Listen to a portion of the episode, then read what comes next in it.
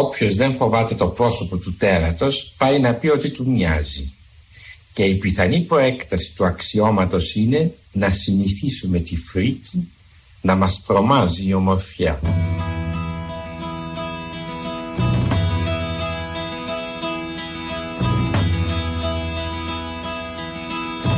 Μίκης Θοδωράκης, Θανάσης Λάλας.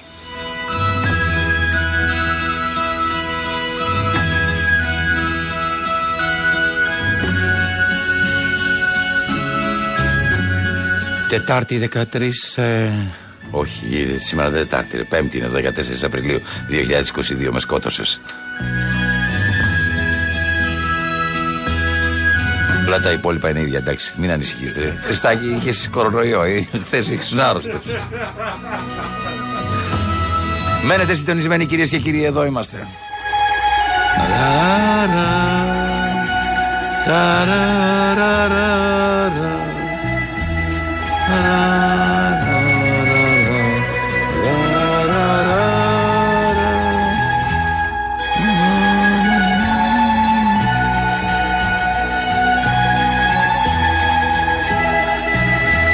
Γιατί ξεκινήσαμε κυρίες και κύριοι με τον υπέροχο Μίκη Θοδωράκη. Γιατί σαν σήμερα, σαν σήμερα γεννήθηκε ο Φρανκ Σέρπικο. Με τη μουσική του αυτή ο Μίκης Θοδωράκης στην θρυλική ταινία του, του Σίντλεϊ Λιούμετ Σέρπικο έγινε διεθνώς ένας από τους σημαντικότερους μουσικούς κινηματογραφικής μουσικής. Πρωταγωνιστής ο Αλ Πατσίνο. Σαν σήμερα λοιπόν ο Φρανκ Σέρπικο γεννήθηκε και έγινε πολλά χρόνια αργότερα ταινία από το Σίντνεϊ Λιούμετ. Πριν όμως γίνει ταινία έγινε μύθος.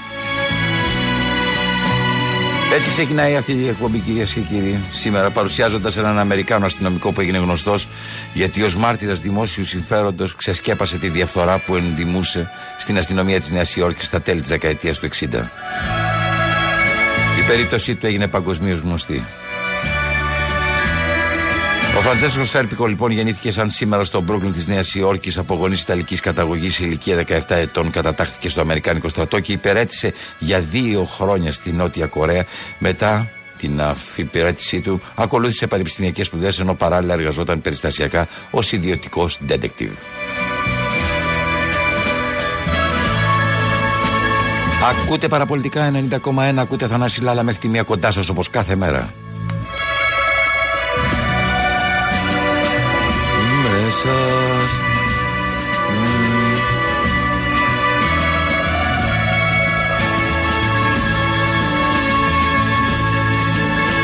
Συγγραφέας, διανοουμένη, φεμινίστρια, ακτιβίστρια μουσα ζωής του υπαρξιστή, κυρίες και κύριοι, φιλοσόφου Ζαν Πολ Σάρτρ, που σαν αύριο γεννήθηκε, η Σιμών ντε Μποβουάρ, σαν σήμερα πέθανε. Μια σπουδαία γυναίκα, μια συγγραφέας, μια διανοούμενη, μια φεμινίστρια, μια ακτιβίστρια, μια μούσα ζωής του υπαρξιστή φιλόσοφου, όπως σας είπα, Ζαν Πολ Σαρτρ. Η Σιμών ντε Μποβουάρ συγκαταλέγεται στις μεγαλύτερες μορφές του 20ου αιώνα. Έγραψε για τις γυναίκες με μοναδικό τρόπο τα αποφθέγματά της. Είναι διάσημα ακόμα και σήμερα. Μια γυναίκα, έλεγε η Μποβουάρ, νιώθει πως γέρασε από τη στιγμή που οι άλλοι παύουν να την κακολογούν. Το να κερδίσεις έναν άντρα είναι τέχνη, το να τον κρατήσεις είναι επάγγελμα. Κάποιες μέρες ο Θεός μοιάζει τόσο μακρινός που μοιάζει απών. Δεν γεννιέσαι γυναίκα, γίνεσαι. Είναι τα γηρατειά, μάλλον παρά ο θάνατος που είναι το αντίθετο της ζωής. Σιμών ντε Μποβουάρ, κυρίες και κύριοι, Θανάσης Λάλας. Μέχρι τη μία κοντά σας.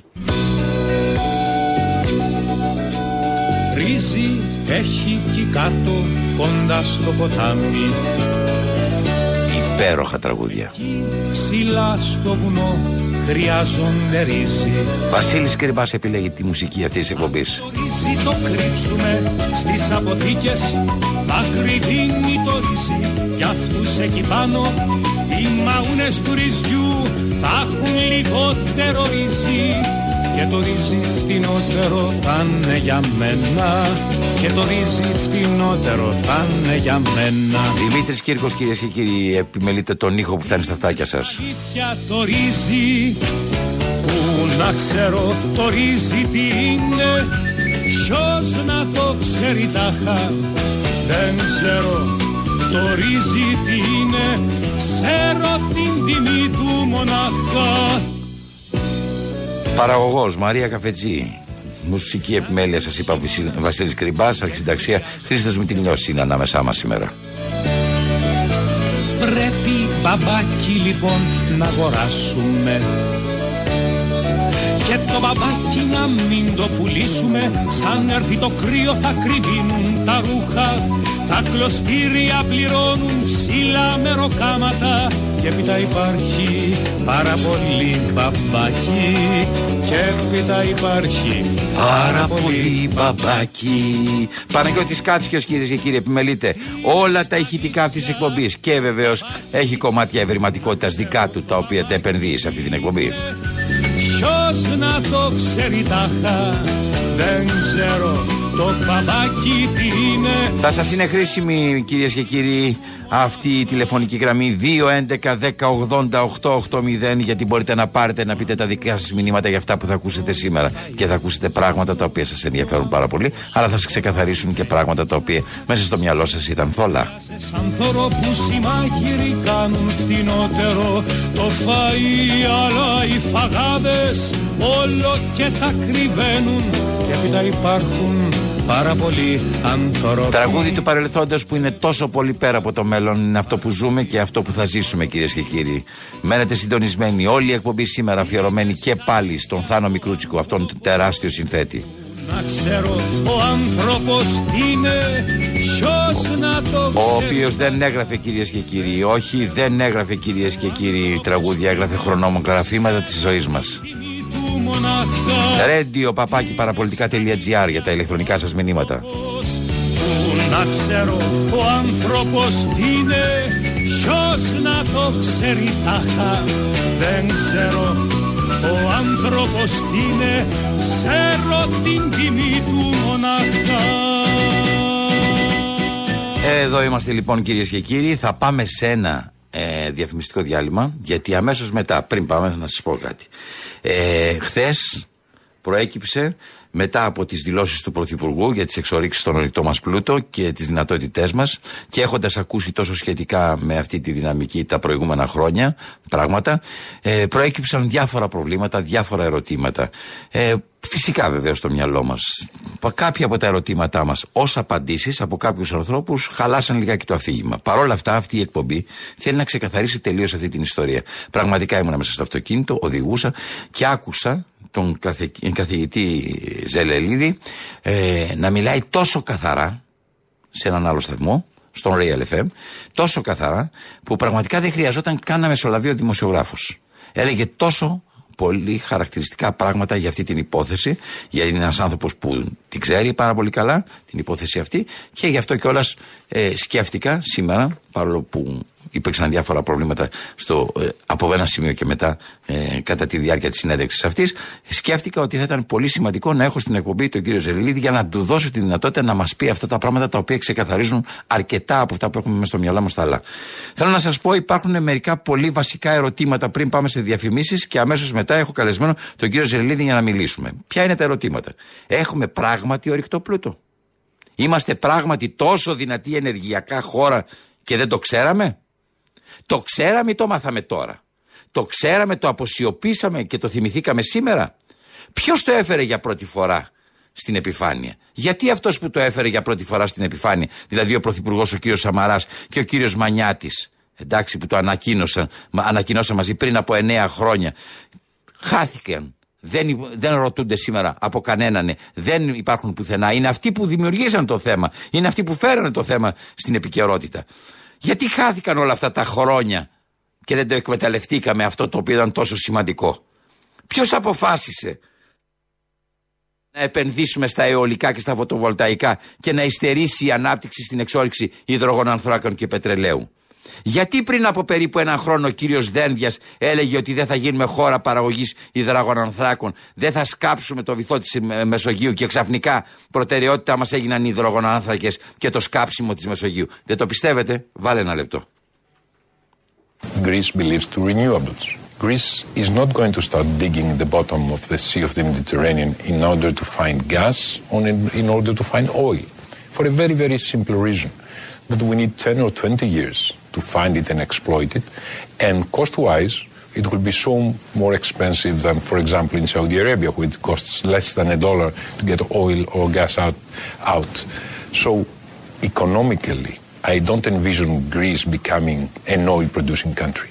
And with all due respect, Η Ελλάδα πιστεύει στις ανανεώσιμες πηγές ενέργειας και δεν πρόκειται να αρχίσει να σκάβει τον βυθό της Μεσογείου για να βρει αέριο και πετρέλαιο για ένα πολύ απλό λόγο. Χρειαζόμαστε 10 με 20 χρόνια για να το βρούμε και να το εκμεταλλευτούμε και από οικονομική άποψη θα ήταν πολύ ακριβό για παράδειγμα από δικό σας, όπως το δικό σας ε, ε, φτηνό που βγάζετε τη Σαουδική Αραβία. Έτσι οικονομικά δεν οροματίζομαι την Ελλάδα να γίνει χώρα παραγωγής πετρελαίου κτλ. Αυτά τα έλεγε πριν ένα χρόνο, τα δήλωνε ο Υπουργός Εξωτερικών ο κύριος Δένδιας. Εντάξει, από πώ πώς άλλαξε όλη αυτή η λογική; Γιατί το ΣΤΕΠ, για παράδειγμα, όλες τις περιβαλλοντολογικές ενστάσεις για το οικοσύστημα που πλήττεται θανάσιμα από τα φωτοβολταϊκά, από τα αιωλικά πάρκα, εκδικάζεται άμεσα και προχωρά και, προχωρά και έχει να κάνει τέσσερις χρόνο, χρονίζει, ας πούμε, η οποιαδήποτε εκδίκαση για την παραγωγή υδροταγονθράκων και πετρελαίου.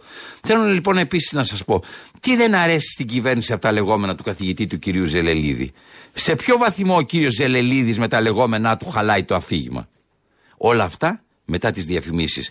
Θέλω πραγματικά να ξέρω για ποιο λόγο ο κύριος Σαμαράς, τα ξέρω εγώ και εσείς, που ανέδειξε σαν θέμα και σαν λύση το ενεργειακό, χωρίς να υπάρχει η πίεση που προκαλεί ο πόλεμος, αλλά ε, σαν εθνική λύση, εξαφανίστηκε η άποψη αυτή. Δεν συνέχισε, δεν προχώρησε. Γιατί; Γιατί, Γιατί ο κύριος Μανιάτης, που είναι ο, ο άνθρωπος ο οποίος το ανακοίνωσε σαν υπουργός του κύριου Σαμαρά, δεν θέλει να πει τίποτα σήμερα.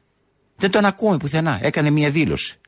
Τι αποφεύγει και δεν θέλει να εκτεθεί σε εύλογα ερωτήματα. Γιατί κανείς δεν καλεί να μιλήσει τον κύριο Σαμαρά να μας πει τι ξέρει για την εγκατάλειψη αυτού του σχεδιασμού, αυτού του μεγάλου σχεδιασμού. Ξέρετε τι είχε δηλώσει ο κύριος Σαμαράς τότε και πέστε μου, σας παρακαλώ πολύ, αν ένας οποιοδήποτε πολίτης, νοήμων πολίτης, γύριζε την πλάτη σε αυτό, είχε δηλώσει. Υπάρχουν ισχυρές ενδείξεις. 2014, στο βήμα, 26 Φεβρουαρίου, υπάρχουν ισχυρές ενδείξεις για την ύπαρξη σημαντικών κοιτασμάτων υδραγανανθράκων σε περιοχές της Δυτικής Ελλάδας, της Υπήρου και του Ιουνίου και θα μπορούσαν να αποφέρουν μακροπρόθεσμα στο δημόσιο έσοδα ως 150 δισεκατομμύρια ευρώ. Ο κύριος Σαμαράς ως πρωθυπουργός το είπε. Και μετά αποσιωπήθηκε. Δηλαδή λέει κάποιος πρωθυπουργός ότι ξέρετε μέσα στα επόμενα χρόνια μπορεί να έχει ένα έσοδο η χώρα 150 δις και δεν γίνεται τίποτα. Σας πιστέψτε με ειλικρινά, δεν ξέρω, δεν κάνω ούτε αντιπολίτευση, δεν με αφορά τίποτα. Σαν πολίτης απλώς διαβάζω αυτά τα πράγματα και τρελαίνομαι. Τι υπάρχει πίσω από όλο αυτό το πράγμα. Γιατί κανείς δεν καλεί να μιλήσει το Σαμαρά; Ο ΣΥΡΙΖΑ γιατί έστειλε στις καλένδες το θέμα; Γιατί δεν το προχώρησε; Γιατί ο κύριος Μητσοτάκης πριν ένα χρόνο που έλεγε όλα αυτά ο υπουργός του, τι, τι σκεφτότανε; Γιατί δεν του είπε τι λες; Αν δεν είχε γίνει πόλεμος δηλαδή το πρόβλημα μετά από τόσα χρόνια, θα το θυμόμασταν; Θα θυμόμασταν να αναπτύξουμε αυτό το σχέδιο ή να το ψάξουμε; Γιατί προσέξτε τι έλεγε ο κύριος Σαμαράς τότε. Προσέξτε. Μεγάλη και σύγχρονη η πρόκληση για τη διερεύνηση και την τεκμηρίωση της ύπαρξης των υδρογοναθράκων ε, που μπορεί να αποτελέσουν ένα πολύ μεγάλο εθνικό, οικονομικό αλλά και γεωπολιτικό συγκριτικό πλεονέκτημα για τον τόπο μας. Να εκμεταλλευτούμε αυτά τα οποία είναι φυσικά κοιτάσματα του τόπου μας τα οποία μπορεί να δώσουν πλούτο. Εννέα χρόνια μετά. Ακούστε. Ανακοινώνουμε λοιπόν την επιτάχυνση των ερευνών για την εξόρυξη φυσικού αερίου που γνωρίζουμε ότι η χώρα μας είναι πιθανό, το τονίζω, δεν είμαστε βέβαιοι, είναι πιθανό να διαθέτει σε σημαντικές ποσότητες με βάση τις προκαταρκτικές ε, μελέτες τόσο στον υπηρετικό όσο και στον θαλάσσιο χώρο σε ζώνες πάντα αποκλειστικής εκμετάλλευσης. Οφείλουμε όμως ως χώρα να γνωρίζουμε με βεβαιότητα εάν υπάρχουν αποθέματα φυσικού αερίου τα οποία είναι οικονομικά εκμεταλλεύσιμα. Μετά από 9 ε, χρόνια. Μετά από 9 χρόνια. Τα ίδια πράγματα. Τα ίδια πράγματα. Πάμε σε διαφημίσεις και επιστρέφουμε κυρίες και κύριοι. Με καλεσμένο τον κύριο Ζελελίδη να ακούσουμε τι ακριβώς έχει να μας πει γύρω από όλα αυτά. Είμαστε λέει το παρατράγουδο στα ωραία άσματα και επιτέλους κάσμο οι ρήτορες πολύ μιλήσαν. Στο έξι τα παίζουμε σε αυτόν τον διάσο μόνος φαντάσματα. Κυρίες και κύριοι, Θανάσης Λάλλα μέχρι τη μία κοντά σας. Είμαστε στα παραπολιτικά 90,1. Είμαστε εδώ και βεβαίως φιλοξενούμενός μας σήμερα είναι ο Αβραάμ Ζελίδης. Είναι καθηγητής Γεωλογίας Πανεπιστημίου Πατρών. Κύριε καθηγητά, καλή σας μέρα. Καλημέρα, καλημέρα και στους ακροατές σας. Χαίρομαι πάρα πολύ που μιλάμε. Και θα ήθελα να είμαστε Όπως σας είπα από την αρχή, έχω 20 λεπτά περίπου στην διάθεσή μου για εσά, αλλά θέλω όσο μπορούμε πιο, ε, ε, πιο, πιο αναλυτικά να καταλάβουμε τι συμβαίνει με αυτήν την ιστορία. Εσείς είσαστε από τη μεριά του ανθρώπου, του επιστήμονα, του ερευνητή που έψαξε και βρήκε κάποια πράγματα. Τα ευρήματα που έχετε μέχρι σήμερα, ποια είναι σε σχέση με το θέμα που μας απασχολεί; Τα ευρήματα τα δικά μας κάθε μέρα, κάθε χρόνο ανανεώνονται, επιβεβαιώνονται και προχωράμε. Ε, με το θέμα των υδρογοναθράκων ασχολούμαι πάνω από 35 χρόνια που σημαίνει ότι τουλάχιστον τη Δυτική Ελλάδα και τα Ιόνια νησιά και την Κρήτη και την Νότια Πελοπόννησο την ξέρω σαν να είναι το σπίτι μου. Και νομίζω ότι είμαστε η μοναδική ερευνητική ομάδα που συνεχίζει να πιστεύει σε αυτό και συνεχίζει να δουλεύει σε αυτό ε, με συμμετοχή σε παγκόσμια συνέδρια διαφημίζοντα την Ελλάδα, με δημοσιεύσει σε διεθνή έγκριτα περιοδικά. Οπότε δεν μπορεί κανένας να αμφισβητήσει τις γνώσεις μας πάνω στο θέμα. Ποια είναι τα πρώτα ευρήματα που έχετε, κύριε καθηγητά, και απευθύνεστε πια στο να τα ανακοινώσετε και η πολιτική ηγεσία να προσπαθήσει να τα υλοποιήσει. Ποια είναι αυτά και ποια εποχή; Το 2003, παράδειγμα, η πρώτη δημοσίευση που έκανε σύγκριση τη λεκάνη του Δυραχείου στην Αλβανία με 17 παραγωγικά πεδία, άλλα φυσικό αέριο, άλλα πετρέλαιο, συγκρίνοντα την αντίστοιχη λεκάνη σαν γεωμετρία ε, των διαποδίων νήσων βόρεια της ε, Κέρκυρας και τη λεκάνη της Πρέβεζας. Κανένας δεν άκουσε. Ε, από το 2004... Όταν λέτε ότι κάνατε αυτή την ανακοίνωση, κάνετε και την ανακοίνωση ικανότητας, δηλαδή του κοιτάσματος έτσι ώστε να είναι οικονομικά δυνατό. Δηλαδή, όχι, όχι, όχι, όχι. Πάντω, απλώς εντοπίζεται ότι υπάρχει στο υπέδαφος. Αυτά άρχισα να τα εκτιμώ όταν άρχισα να δουλεύω ε, σε συνεργασία με την BGS στην Αμερική, επανααξιολογώντας τα παλιά σεισμικά που είχαμε.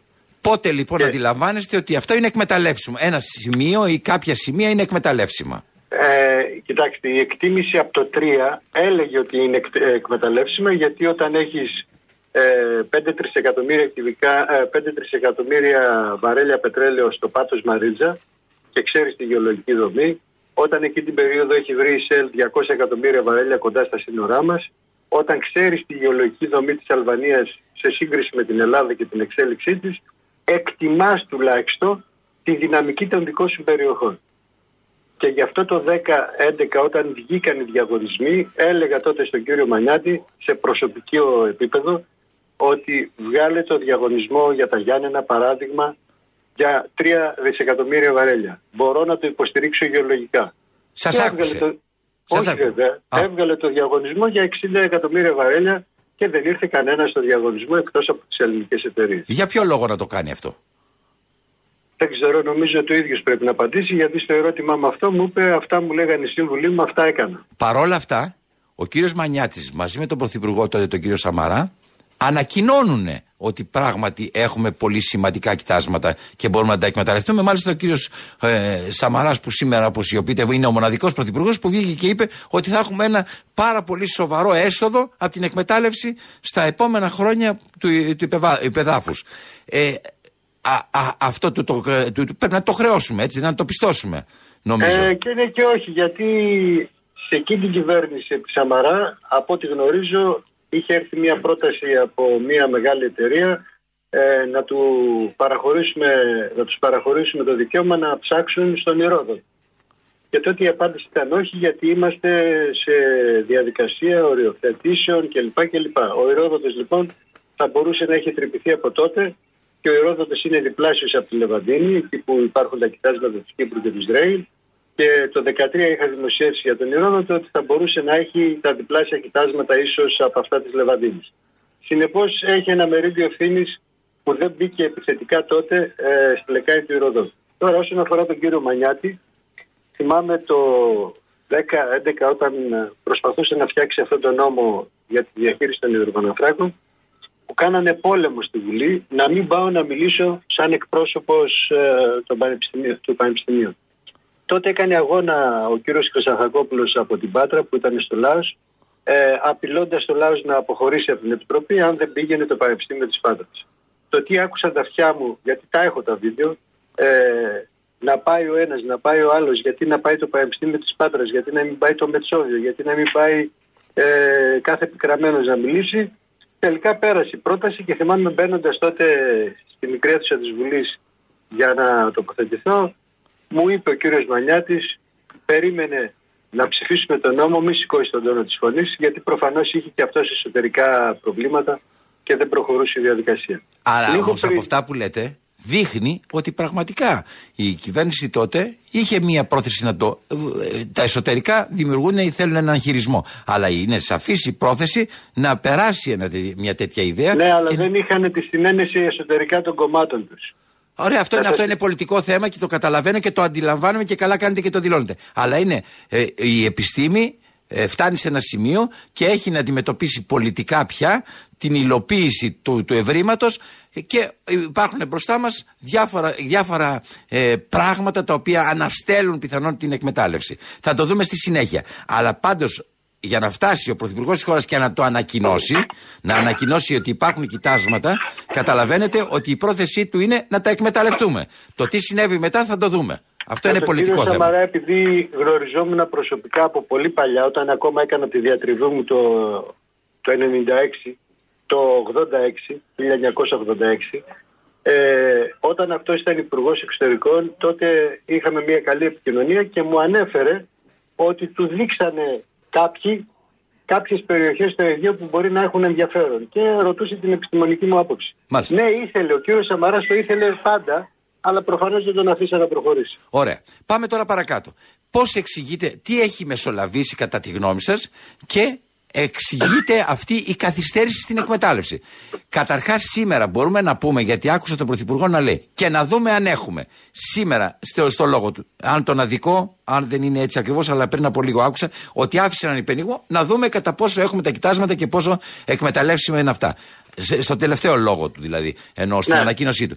Πιστεύετε ότι αυτό είναι υποαμφισβήτηση, δηλαδή μπορεί και να μην έχουμε, μπορεί και να Όχι. μην μπορούμε να τα εκμεταλλευτούμε; Όχι. Όχι. Να σας πάω λοιπόν βήμα-βήμα στις δηλώσεις του Πρωθυπουργού, γιατί εγώ τις άκουσα προσεκτικά και τις ξανάκουσα και τις ξανάκουσα. Να τα πάρουμε ένα-ένα τι είπε. Μάλιστα. Πρώτον, είπε ότι ψάχνουμε για φυσικό αέριο. Ναι. Συμφωνούμε; Ναι. Δεύτερον, δεν ανέφερε καθόλου τον Πατραϊκό. Ο Πατραϊκός ήταν έξω από τις έξι θέσεις που μας ενδιαφέρουν. Βάζοντας λοιπόν τα πράγματα κάτω, διαπιστώνω την εξής ασυνέχεια ή αν θέλετε ατολμία ή αν θέλετε υπεκφυγή. Γνωρίζουν όλοι οι παρικούντες στην Ιερουσαλήμ ότι ο Πατραϊκός ήταν η πιο όρημη περιοχή γιατί έχει κάνει και τρισδιάστατα σεισμικά, γιατί είναι εντοπισμένος ο στόχος, είναι ογκομετρημένο το κοίτασμα και τα ΕΛΠΕ ανακοίνωσαν 200 εκατομμύρια βαρέλια πετρέλαιο. Και σας λέω ότι η Καβάλα ο Πρίνος είχε υπολογιστεί για 100 και έφτασε στα 250. Άρα τα 200 από ένα στόχο μπορούσαν να γίνουν και 300 και 400. Πριν μια εβδομάδα ακριβώς την προηγούμενη Πέμπτη, ο κύριος Χιάμιση, που είναι διευθύνων σύμβουλος στον ΕΛΠΕ, δήλωσε στην Κοζάνη ότι αφήσαμε τον Πατραϊκό γιατί έχει μόνο πετρέλαιο. Να θυμίσω επίσης ότι ο κύριος Χιάμιση είναι διορισμένος από την κυβέρνηση. Συνεπώς, υλοποιεί τις θέσεις της κάθε κυβέρνησης. Σε συνδυασμό με αυτό όμως, έχουμε την περιοχή των Ιωαννίνων. Η πρώτη χερσαία που ανακοίνωσε ο Πρωθυπουργός. Η περιοχή των Ιωαννίνων έχει ξαναελεγχθεί. Η προηγούμενη εταιρεία που έφυγε, που δεν την αφήσαν να ολοκληρώσει, φεύγοντας άφησε μια έκθεση που έλεγε πιστοποιημένα κοιτάσματα ένα δισεκατομμύριο βαρέλια πετρέλαιο. Πουθενά στην έκθεση δεν αναφέρεται ότι τα κοιτάσματα είναι φυσικό αέριο. Αναρωτούμενος λοιπόν πώς είναι δυνατόν να επιτρέπω μια εκμετάλλευση στα Γιάννηνα και να απορρίπτω τον Πατραϊκό, η μόνη λογική εξήγηση για μένα είναι ότι στα Γιάννηνα είναι μια ιδιωτική εταιρεία, η Energean, και στον Πατραϊκό είναι μια δημόσια σε εισαγωγικά εταιρεία, τα ΕΛΠΕ. Συνεπώς τα ΕΛΠΕ μπορώ να τα κόψω, την ενεργειακή δεν μπορώ να την κόψω. Γιατί όταν κάποιος έχει πάρει δάνεια, έχει αναπτύξει συνεργασίες, έχει επενδύσει και είναι έτοιμος να τρυπήσει, δεν μπορείς να το σταματήσεις. Μάλιστα. Η ενεργειακή λοιπόν έχει προχωρήσει τις δυσδιάστατες απεικονίσεις και θα μπορούσε μέσα σε ένα χρόνο να έχει ολοκληρώσει και τις τρισδιάστατες και να προχωρήσει τη γεώτρηση. Εκεί πάτησε ο Πρωθυπουργός και είπε ίσως και μέσα στο 23 να έχουμε γεώτρηση. Μάλιστα. Πάμε όμως στα άλλα αμφισβητούμενα σημεία. Άρα Αυτή η ως εδώ, κυβέρνηση- ως εδώ έχουμε. Ε, είναι κάπως σωστό το, η, η τοποθέτηση του Πρωθυπουργού. Προσπαθεί. Όχι βέβαια, έκοψε τον Πατραϊκό. Ναι. Που θα μπορούσε το τρυπάρι να στηθεί αύριο. Αυτή η κυβέρνηση σαμποτάρισε τη μήνυ εκτέλεση της γεώτρησης. Γιατί; Γιατί όταν τα ΕΛΠΕ φέρναν το τρυπάνι, δεν βρίσκαν λιμάνι να αράξουν. Ούτε ο Μητικάς, ούτε η Πάτρα, ούτε το Αίγιο τους διέθεταν το λιμάνι. Προφανώς με κυβερνητική εντολή. Μα ποιος ο Με λόγος; αποτέλεσμα- Ποιος ο λόγος να σα- σαμποτάρουν κάτι το οποίο Να σας ουσιαστικά πω, να σας θα πω. δημιουργούσε μια Εγώ- ενεργειακή αυτονομία πάρα Εγώ πολύ δεν- σύντομα στη χώρα; Να σας πω, εγώ δεν έχω πρόβλημα με τη φιλοσοφία αυτής της κυβέρνησης ότι θέλει την πράσινη ενέργεια. Αυτό είπε, γι' αυτό το ψηφίσανε, αυτό ακολουθεί. Όμως από έναν πρωθυπουργό που η χώρα του κινδυνεύει να πεθάνει θα περίμενα μια γενναία στροφή και να πει εγώ δεν θέλω τους υδρογονάνθρακες αλλά αναγκάζομαι λόγω της κρίσεως να τους ανοίξω και να πάρει τη συνένεση από τη Βουλή και να έρθουν όλοι μαζί και να πείσουν τις εταιρείες ότι έχουμε μια εθνική κοινή πολιτική, πάμε για την αξιοποίηση. Δεν μπορείς όταν έχεις συμβάσεις με μεγάλους κολοσσούς όπως η Exxon να τους πεις ξαφνικά αλλάζουμε τη σύμβαση και αν βρείτε πετρέλαιο τα αφήνετε εκεί θέλουμε μόνο φυσικό αέριο. Άρα λοιπόν δεν είχε τη γενναία βούληση να πει ναι με αλλάζω το στρατηγική μου λόγω των κρίσεων και πάω να αξιοποιήσω αυτό που έχω. Περιμένετε. Πρώτη προτεραιότητα πατραϊκός 200 εκατομμύρια βαρέλια. Περιμένετε, περιμένετε. Ε, σε αυτό που λέτε, αν το αποδεχτώ, τότε θα πρέπει να δώσω μια ερμηνεία για τα προηγούμενα 8 χρόνια. Γιατί ο συγκεκριμένος πρωθυπουργός είναι τα δύο τελευταία χρόνια.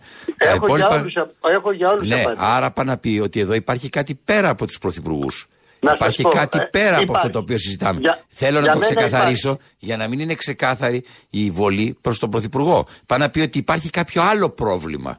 Να σας κάποια πω. άλλη απόφαση. Να σας Γιατί πω. ε, δεν είναι ζητούμενο μόνο του κυρίου Μητσοτάκη, είναι και του ΣΥΡΙΖΑ, είναι και των προηγούμενων. Και, Βεβαίως, α, εντάξει, βεβαίως. το μόνο πράγμα που έχουμε σαν βέβαιο είναι τη δήλωση από το 12 και μετά που έγινε πρωθυπουργός ο κύριος Σαμαράς ότι Εγώ εκεί έχω- υπάρχει κοίτασμα και είναι προς εκμετάλλευση. Εγώ έχω και Μόνο πριν αυτό από έχουμε το- σαν βέβαιο. Το, το τι έγινε από εκεί και πέρα πρέπει Όχι, να όχι, υπάρχει όχι. αναζήτηση. Έχουμε και, έχουμε και πριν από τον κύριο Σαμαρά. Το είπαμε. Αλλά επειδή Όταν αναφέρθηκα στον δηλαδή κύριο ο Σαμαρά, κύριος η ευθύνη του είναι από το 12 και μετά. Ναι, όταν ο κύριος Παπαντρέου έβγαινε και έλεγε δεν έχουμε κοιτάσματα, Ναι. όταν ο κύριος Πάγκαλος έβγαινε και έλεγε είναι παραμύθια αυτά που λέει εμέσως ο Ζεηλίδης στις εκπομπές τότε του κυρίου Χαρδαβέλα, όταν ο κύριος Παπαντρέου ο ίδιος μου ζήτησε τα δεδομένα μου, του τα έστειλα, με ευχαρίστησε γι' αυτό και τα έδωσε στην κυ- κυρία Μπυρμπίλη και χάθηκαν, η γνώση μας είναι ακόμα πιο πριν.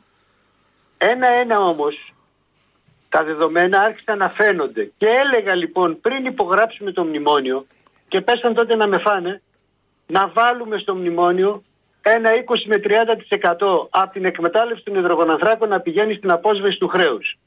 Και τότε πέσαν να με φάνε γιατί τα κοιτάσματά μας θα μας τα φάνε, θα μας τα κάνουν.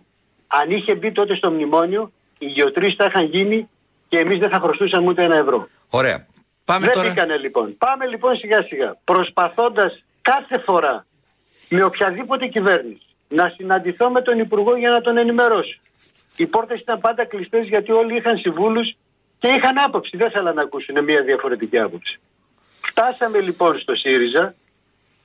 Να σας θυμίσω ότι όταν γινόντουσαν οι σεισμικές έρευνες της PGS το 12-13 τότε σημερινοί παράγοντες της Νέας Δημοκρατίας, τότε στο ποτάμι, όπως ο κύριος Φωτήλας, κάναν προσφυγές και ενστάσεις, μην διαταράξουμε, λέει, την ακουστική των φαλενών. Πήραμε μέτρα, πήρανε και άλλα μέτρα, υπήρχαν εταιρείες που παρακολουθούσαν το θόρυβο, διαπίστωσαν ότι δεν υπάρχει καμία επίδραση στις φάλαινες που κολυμπούσαν δίπλα στα καλώδια που είχε απλώσει η PGS. Έτσι λοιπόν προχώρησαν οι σεισμικές έρευνες της PGS. Αλλά ήταν πάρα πολλές και ήταν αραιές. Έχουμε μια εικόνα από αυτές. Αλλά δεν διασφαλίζουν τις εταιρείες που θα τρυπήσουν. Συνεπώς, επειδή βλέπω την αντιπαράθεση τώρα να βγαίνει ο ΣΥΡΙΖΑ και να λέει εγώ υπέγραψα τις συμβάσεις αλλά δεν τις υποστήριξα γιατί μέσα από το ΣΥΡΙΖΑ ήταν άνθρωποι οι οποίοι κινητοποιούσαν τον κόσμο στην Ήπειρο με σημαίες και πανό δεν θέλουμε την εξόρυξη υδρογονανθράκων. Την ευθύνη την έχουν διαχρονικά όλοι.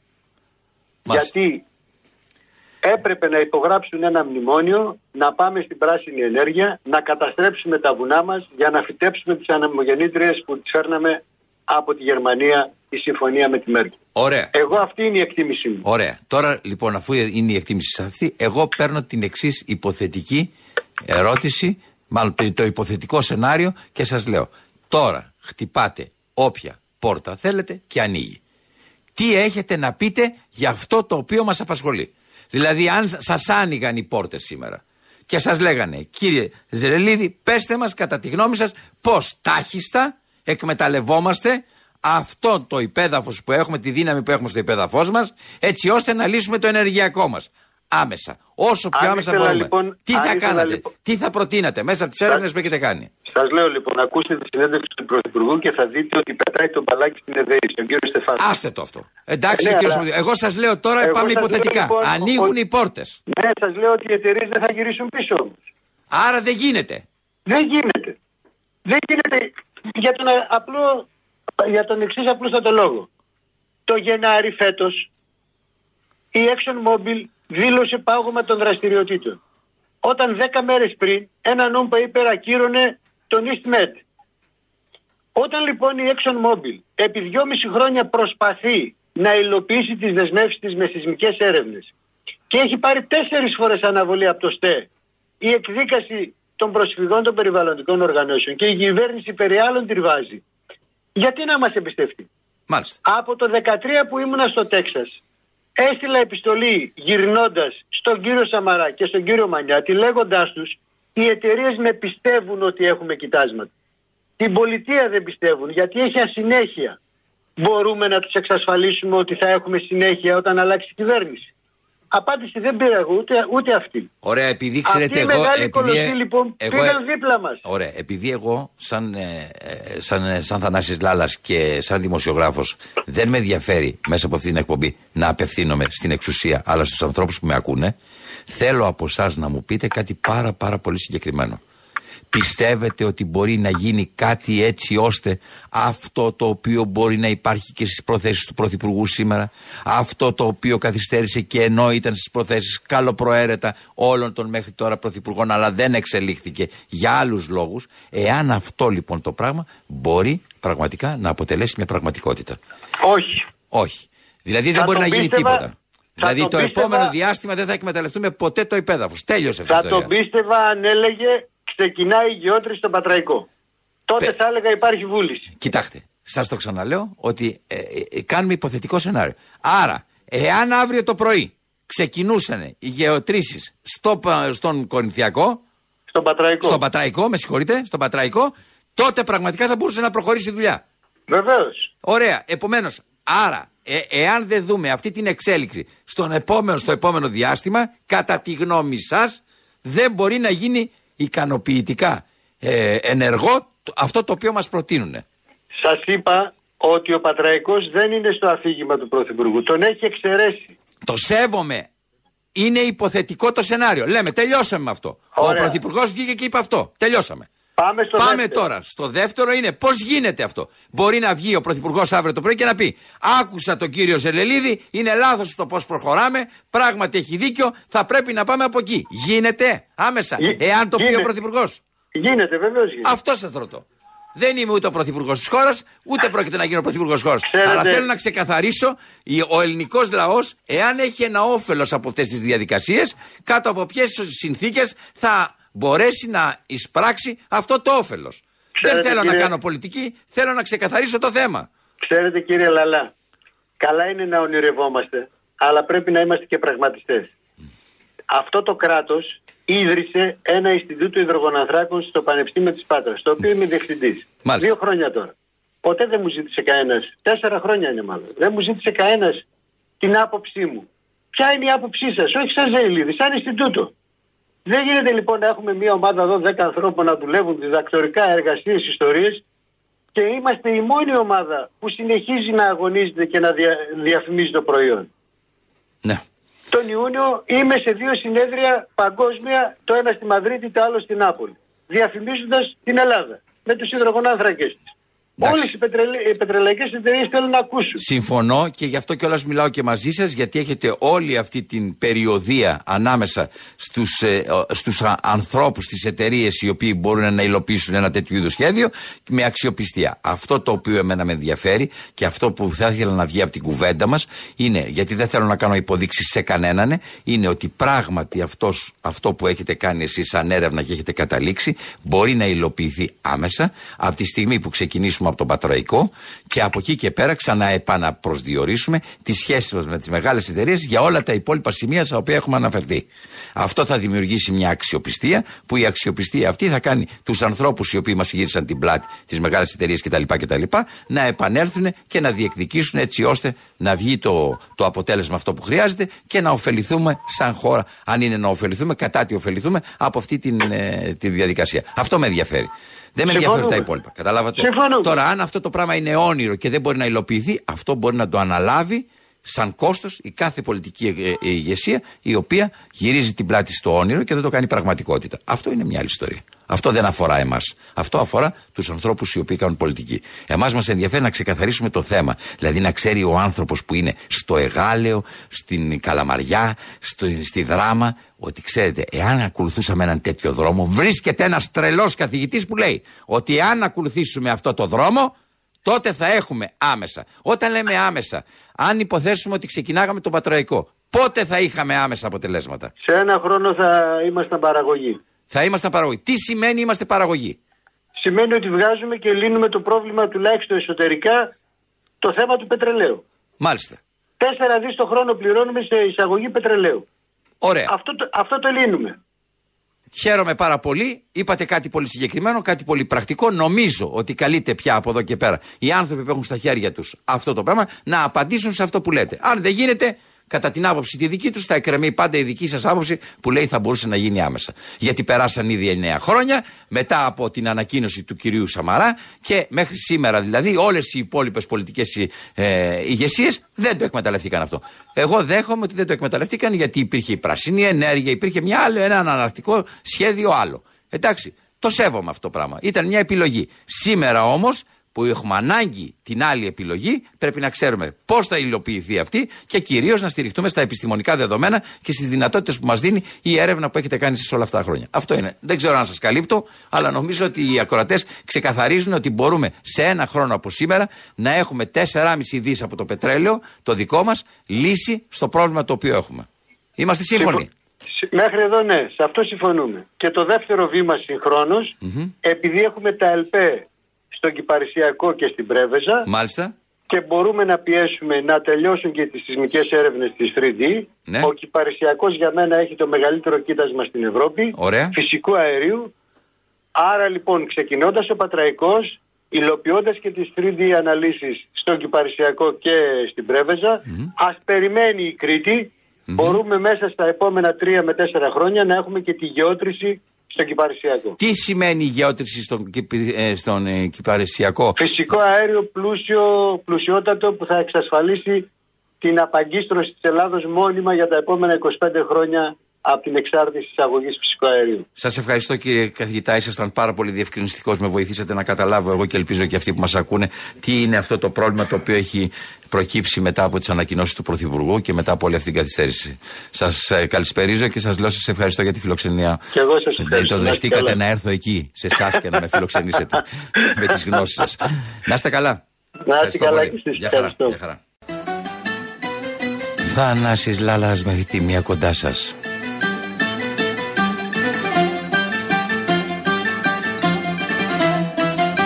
Συμπέρασμα από την προηγούμενη συνομιλία. Δεν είναι τυχαίο ότι δεν έχει γίνει κάτι για όλα αυτά τα θέματα. Εγώ αυτό μυρίζομαι. Πάρε με νύχτα, πάρε με στον αστεριόν το Μένετε συντονισμένοι.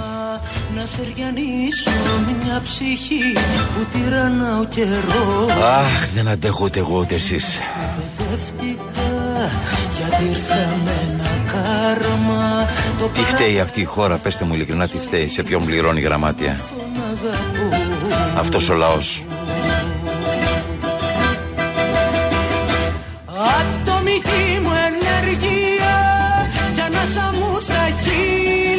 βέβαια πάντα η απάντηση σε όλα αυτά την αρχή Σηκώστε με να δω είναι η ατομική ευθύνη και όχι η ατομική ενέργεια. Μα δεν χωράω στην ύλη Εσείς τους ψηφίσατε, εσείς τους ψηφίζετε, εσείς τους φέρνετε, καλά να τους χαρείτε. Όχι, δεν είναι έτσι κυρίες και κύριοι.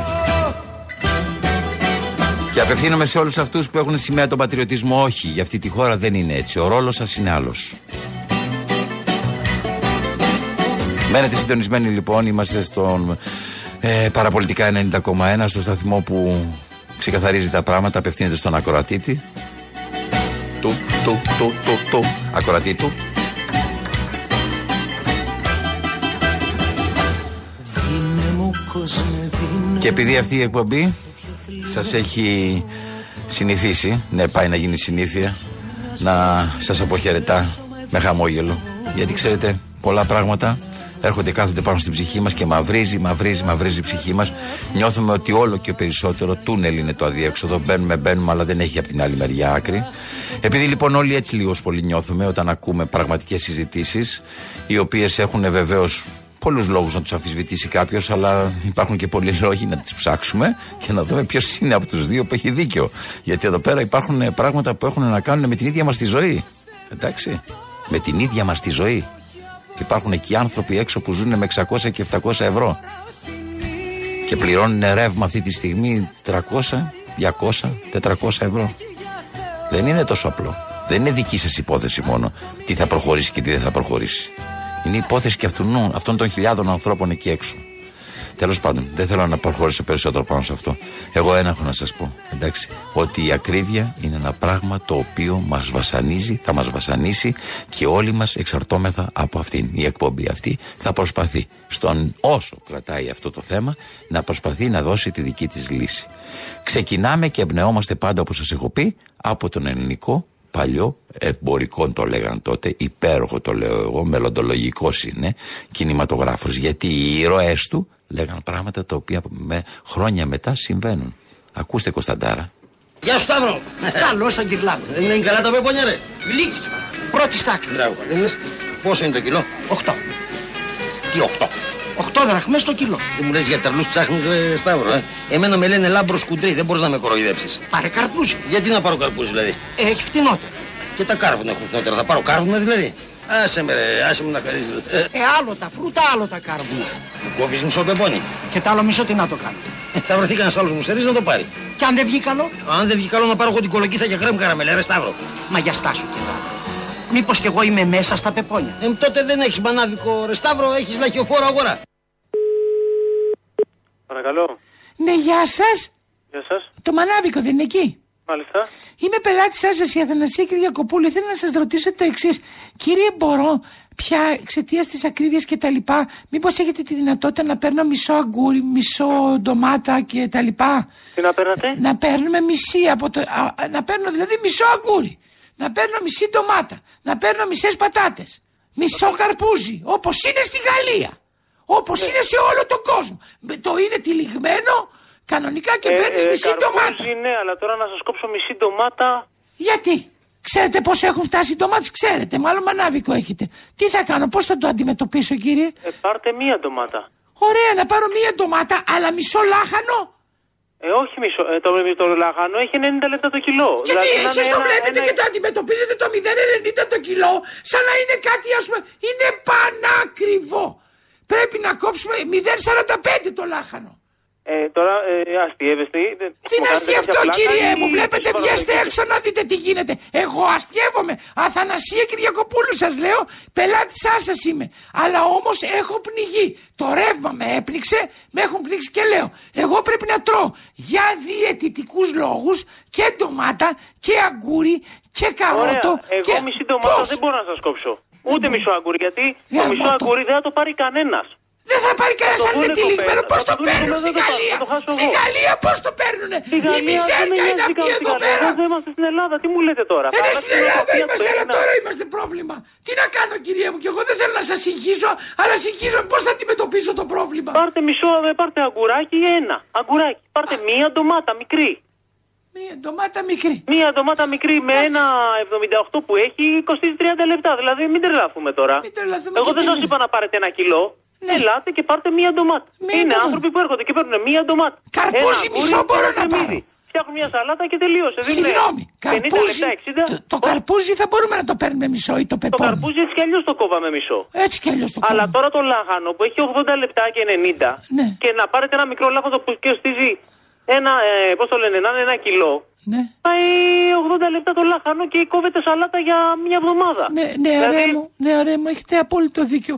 Αλλά πραγματικά σας μιλάω, έχουμε βρεθεί σε φοβερή δύσκολη θέση, γι' αυτό σας το λέω. Ναι, Ζητάω ε, το συγγνώμη. καταλαβαίνω και πολλοί κόσμος είναι έτσι. Ε, το ξέρω. Αλλά, αλλά δεν μπορώ να κόψω τώρα ε, το λάχανο στη μέση. Ούτε εγώ μπορώ να το κόψω το λάχανο γιατί είναι διαιτητικός λόγος.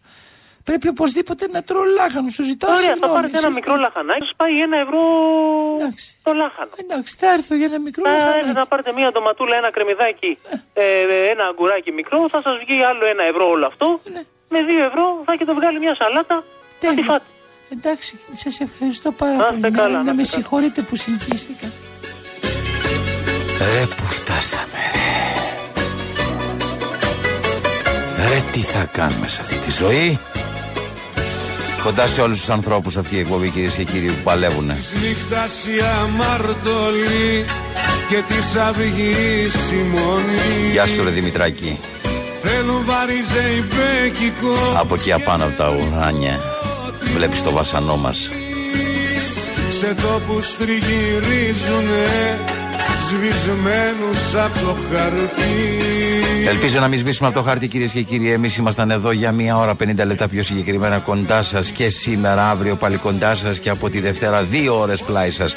Να μένετε συντονισμένοι παραπολιτικά 90,1 Θανάσης Λάλας. Καλό σας μεσημέρι. με τσιγάρο φεύγουνε στα χειλή στα τρελά τους όνειρα δοσμένοι